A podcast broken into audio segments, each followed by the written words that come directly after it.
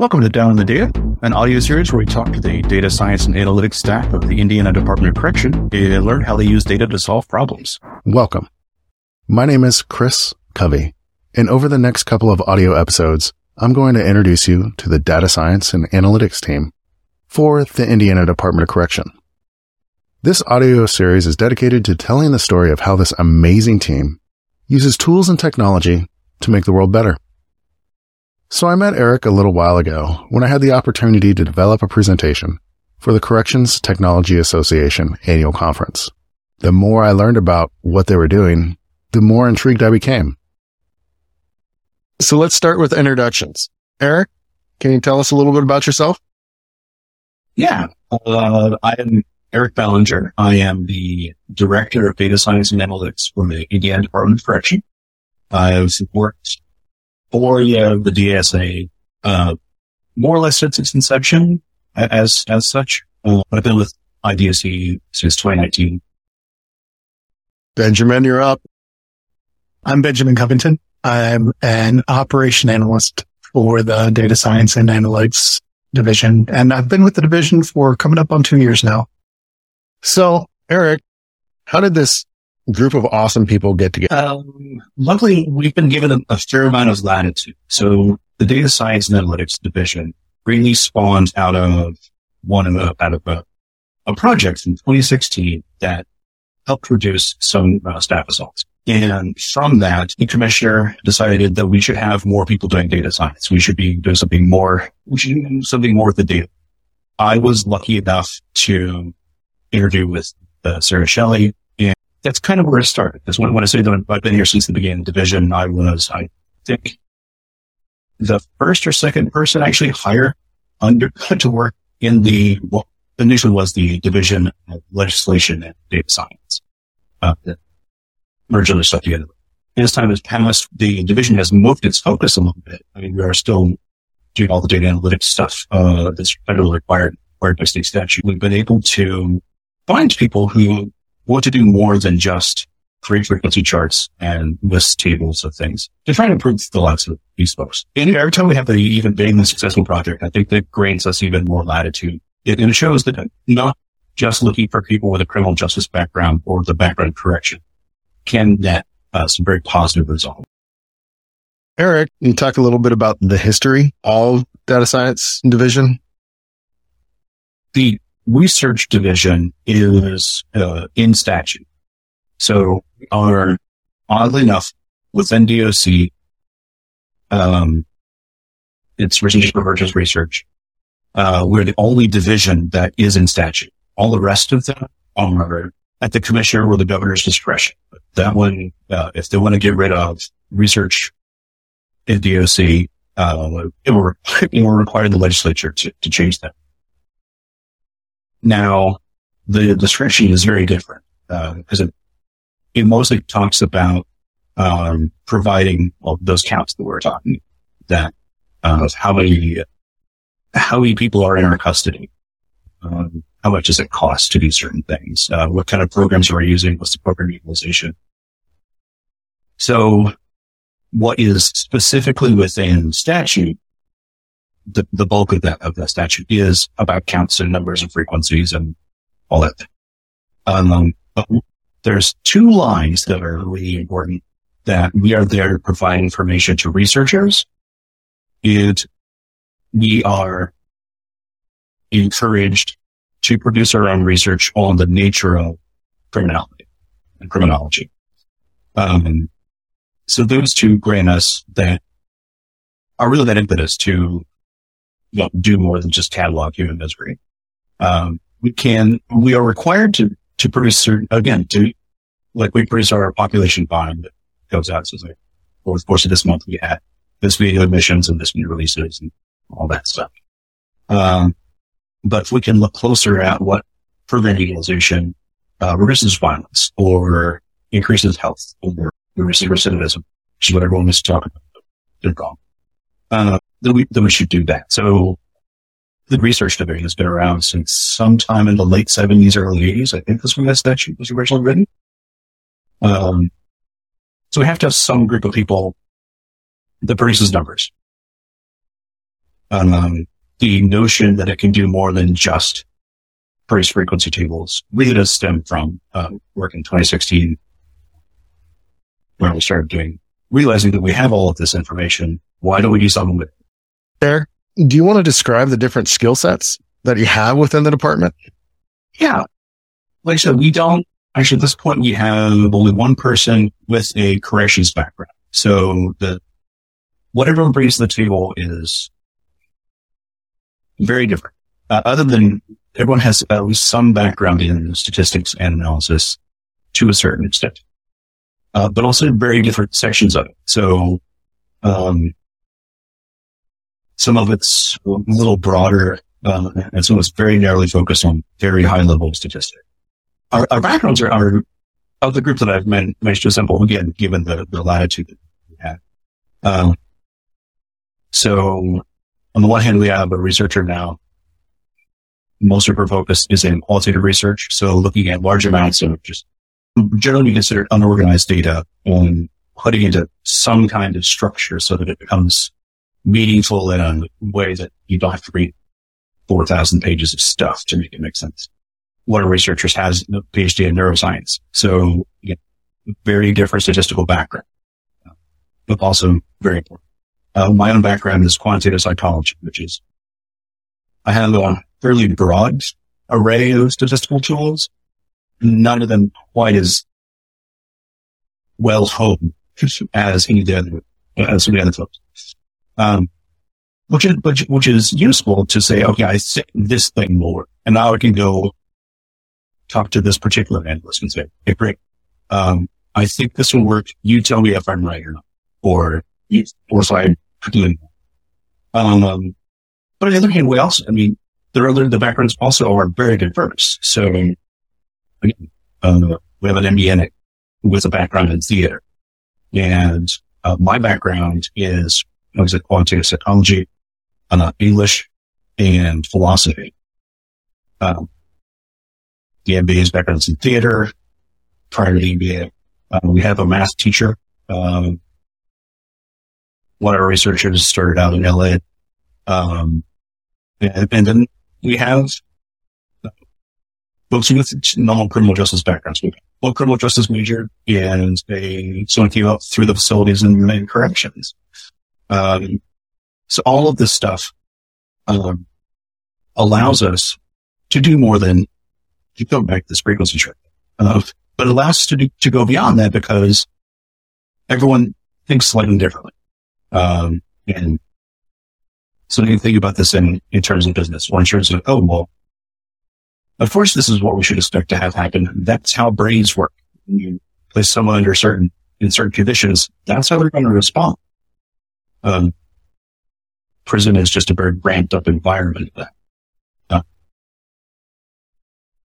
but I think the most important skill that I've looked for is someone who is willing to look at the world slightly differently than a straight corrections or criminal justice background. It's not, it's not always these people in prison, end of story. It's why are they here? How can we keep them safe while they're here? And how do we make sure that when they leave, they don't come back using whatever tool happens to show up? So, so I guess then I'd, I'd ask, how do you collect this information? And then what do you do with it? So so to that question, uh, uh, starting with uh, how do we collect the data? A lot of that actually comes down to what is available to us. And we don't have to simply passively accept what's available, but, but there is, um, a realistic consideration of we're already collecting a lot of data because of ongoing processes, um, uh, s- simple tracking purposes and as, as Eric's mentioned, you know, more, more than just cataloging human misery, then the question becomes, what can we do with what we're already collecting? Um, so, you know, we're talking about individuals who are in our custody 24 hours a day. Um, we, we keep track of any incidents, um, between offenders that, um, that constitute a conduct violation. We keep track of grievances. We keep track of um, they're because we provide healthcare while they're with us. We we keep track of uh, their healthcare records. Uh, we keep track of uh, when they leave and come back, the reasons for which they come back, um, their encounters with parole boards. Well, but there, there's quite a bit that we're constantly tracking. And then it is a matter of um, question setting from that.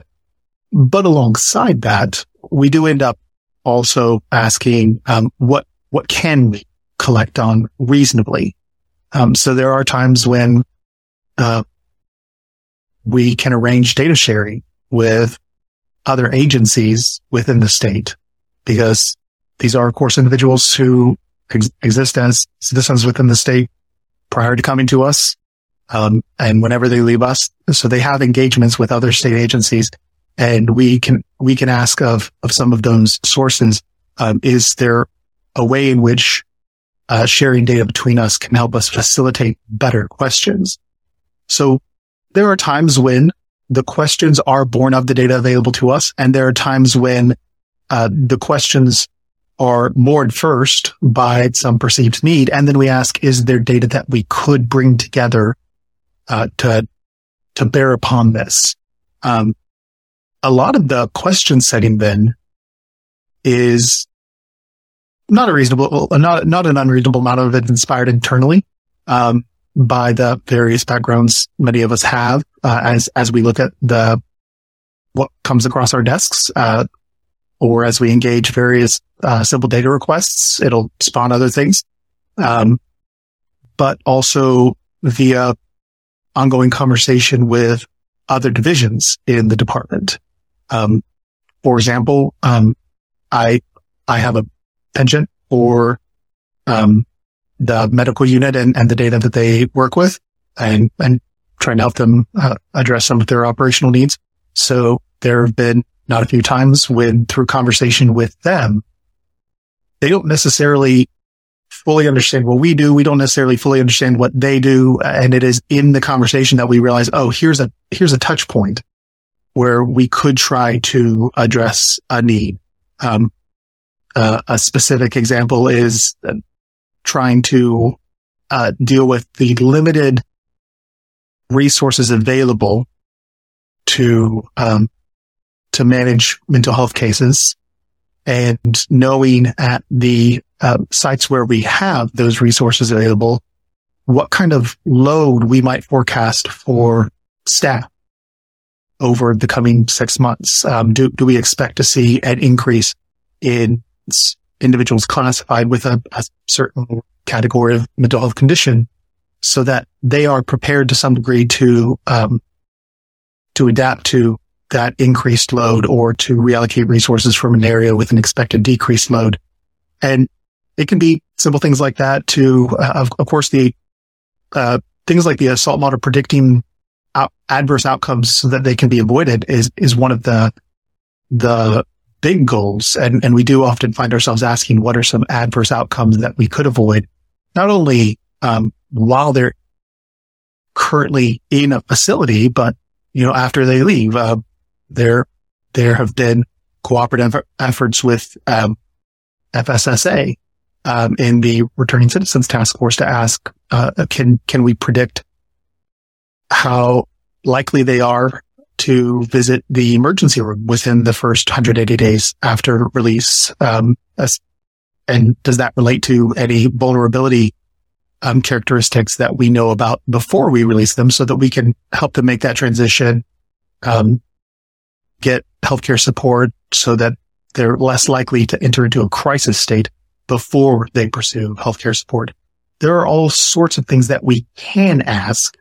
And it's just a matter of working with um, other stakeholders in the department and in other departments to identify what what priorities are and then ask, you know, is is that something that we have the data for, can get the data for, have a method statistically to answer because statistics can answer quite a few questions, not, not necessarily all.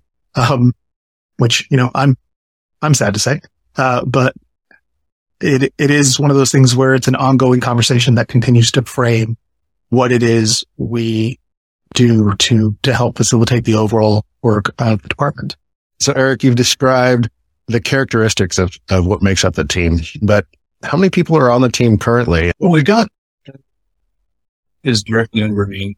Um, cause we also, so the, the, the division itself sort of tends to merge and separate on, on this, on, on a weird timeline. Um, cause as you know, we just went through a major uh, shift in how, in our offender management system. And so part of the team is dedicated almost exclusively to working with that side of things, you know, how, how to hold their data. A brand new system. Um, no one really understands, even developers, because it was built by a team of developers. There's no one person that we knows, like, here's where this is. Oh, okay, I built this part and I need to go to this guy and built that part because they all interact. So it's this weird chain. Um, so on the data science analytics side of things, there are probably um, four, four people yeah, there's four there. And then I have someone I share with community corrections who uh, also does a bunch of similar things uh, for community corrections, though on a, on a limited scale. Um, because in Indiana, uh, once someone leaves a, a, facility, if they don't go on parole, our information about them becomes uh, or over scattered, over disparate. Um, and then there are three individuals who handle a lot of the analytics side of things working right, right out of the offender management system. So they're, they're pulling queries, they're fixing data, they're creating reports that are exclusively for internal consumption. So things like where is some things like Kemp letters, um, they, they help produce where is this guy supposed to be today? Uh, or what's their job today? Uh, yeah, so all told, that's eight people, um, but all doing very, all doing very different things. And started really, again, data analytics was think three or four, and then data science was originally just one. Um, so you've, you've grown quite a bit. So, and one of the things to, to add on to what Benjamin was saying about how we up with these models, and I, I think he skipped over the, the obvious thing because it was an obvious thing. Um, it, some of it is there, there are existing tools. Um, so with the suicide model we have, I started with, well, let's suppose that people who are more susceptible to depression are more likely to attempt suicide. I can't have the Delta Beck depression inventory. However, there is another inventory called the Holmes Rahe life event inventory that is just a list of things that have happened to you over the course of the last year and reached given our weight. Well, most of the things on that list we track.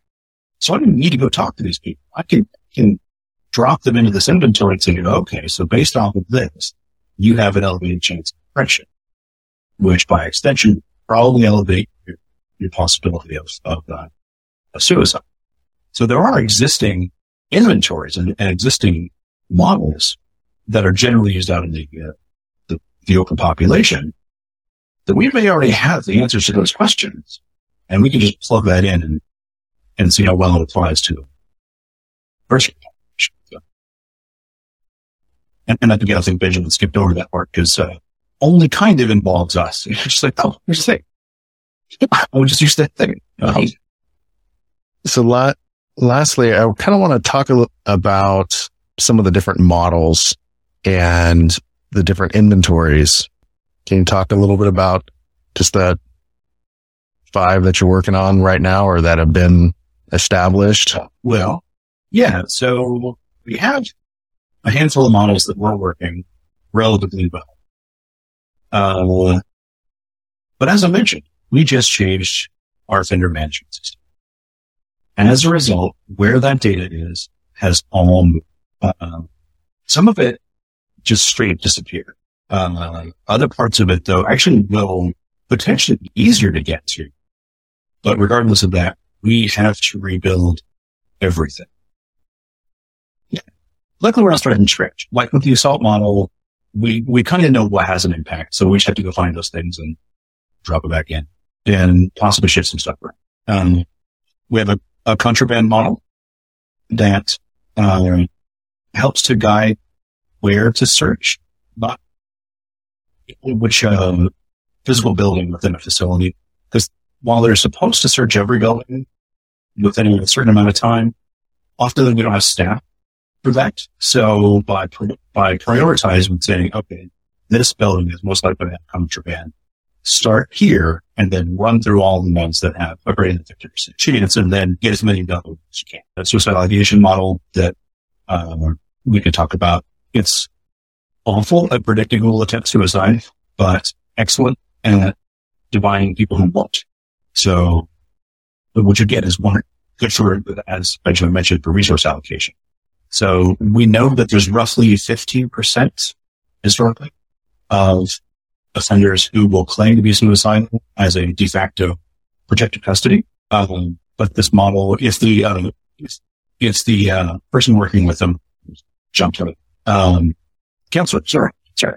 So if the counselor has no experience with this person, they can look at this model and say, okay, so you do not appear have any markers that say you're suicidal. I think you're one of the people who just want out of yourself. Um, of course, the main thing there is the counselor should override that. If they've met this guy and my model says that they're fine, but the counselor's like, I'm not sure that's true. Just ignore it. Bring it. Um, but that way we can help and again allocate resources to people who actually might conceivably.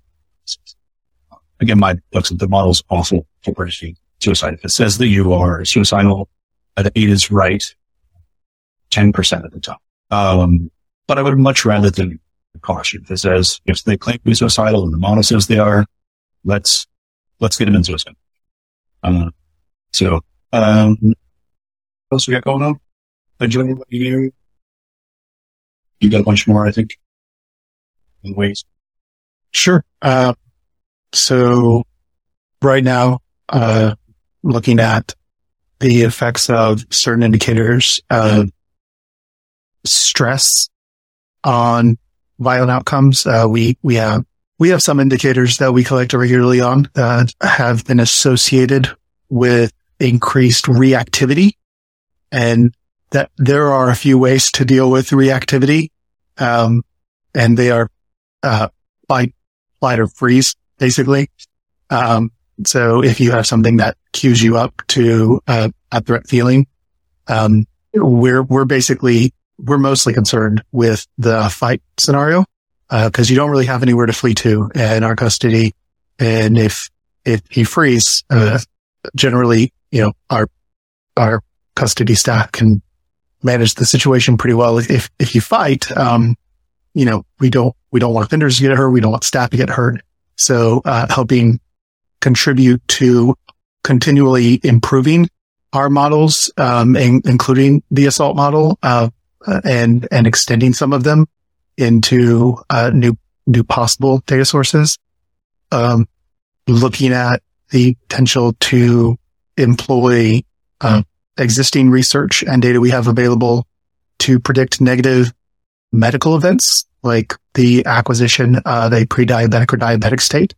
Um, it's not particularly uncommon in, in any population, really. Um, looking at, we, we've put together uh, a model that looks at um, the likelihood of a certain type of mental health code change with a given period after they arrive with us. So we, we classify individuals with certain mental health levels, um, and A indicating that, you know, uh, effectively everything's fine with this individual. They, they don't need significant mental health support uh, from our staff, but we have individuals who because of a pre-existing mental health condition or because of uh, substance abuse, because of any number of things might be classified as something other than an A and need varying degrees of support, whether that's um, regular engagement with group therapy contexts or uh, one-on-one engagement. And it has been uh, important to know, do we expect based on certain incoming factors that an individual has, how, how likely are they to, within the first six months, um, go from an A down to something, uh, more severe? And, and that can be, uh, because of something that engages our context. In fact, so, so we can actually ask, are there certain people who are likely to engage prison differently where it is something that causes a deterioration in their adult status and we need to provide more support? Um, we actually have some people where the data suggests that prison being as structured as it is, um, they, they might have a bit of an increased mental health status. Uh, so, so those people are of less concern in that particular domain. Um, I, I mentioned before asking questions about what happens when they are released. So there are a number of, uh, medical concerns there, but also uh, we have one individual right now. Uh, uh, there's, there's often the question of recidivism. It's, it's what so many people in so many contexts care about. Um, and, um, we have one individual who's looking at releasing to food deserts and whether that, um, predicts the likelihood of them coming back to us. In fact, uh, we, we actually work with a number of researchers. Eric mentioned, you know, providing data to researchers is a big thing. And it's, it's interesting to see how many people are interested in exploring a variety of factors, uh, that we, I don't, it would be hard for us to think of all of them. Uh, it's, it, it is impressive how many people are working on that question of what happens after people leave our care. And, um, th- that's, that's one small part of it that a member of our team was particularly passionate about following up on. Uh, I'm trying to think what else has been recently on the docket. There's actually, this is a, this is a thing that, that I'm passionate about. Um, looking at various methods of considering the same question, because this is a thing that statistical theory brings to bear upon pretty much any real world context that collects data regularly. We can try to predict things in a variety of fashions with more or fewer assumptions about our model when we start out. And it's with varying degrees of success. Um, you see this in the financial sector, the technological sector, um, it, in a lot of social research as well. And I, I do appreciate that there has been a substantial amount of leeway in this division to model the same thing multiple ways to try to actually ask what is most suitable for the data we have available. Let's not just take the first thing we hear about for any of these questions that we've uh, mentioned and say, this, this is the way it has to be done because this is the way someone on our team happened to know we could do it uh, the first time it was heard about. No, we can continue to explore and, and ask really how can we, how can we truly make the most of our data by delving deeply into the statistical tools available to us um, from what is, uh, I mean, statistics is an ever developing discipline uh, with more and more nuanced methods, more and more nuanced tools being provided to us constantly. How can we take those ever evolving tools and apply them more finely to get at the outcomes that uh, people are interested in? Thanks for taking the time to listen to this episode. I'd like to thank Eric and Benjamin for taking the time to talk with me in upcoming episodes, we will discuss the tools that the Indiana Department of Correction uses to develop the models and metrics. We will talk about how the results from the analysis can be used for bad. And we will also discuss the different models that they have developed and are in the process of developing. This recording is brought to you from the BerryDunn Government Consulting Team. If you have any questions, I can be reached at c-c-o-v-e-y at berrydunn.com. This episode was produced by Eric and myself. I'd also like to thank Doug Rowe, Seth Hedstrom, and Chad Snow for making this possible. Until next time.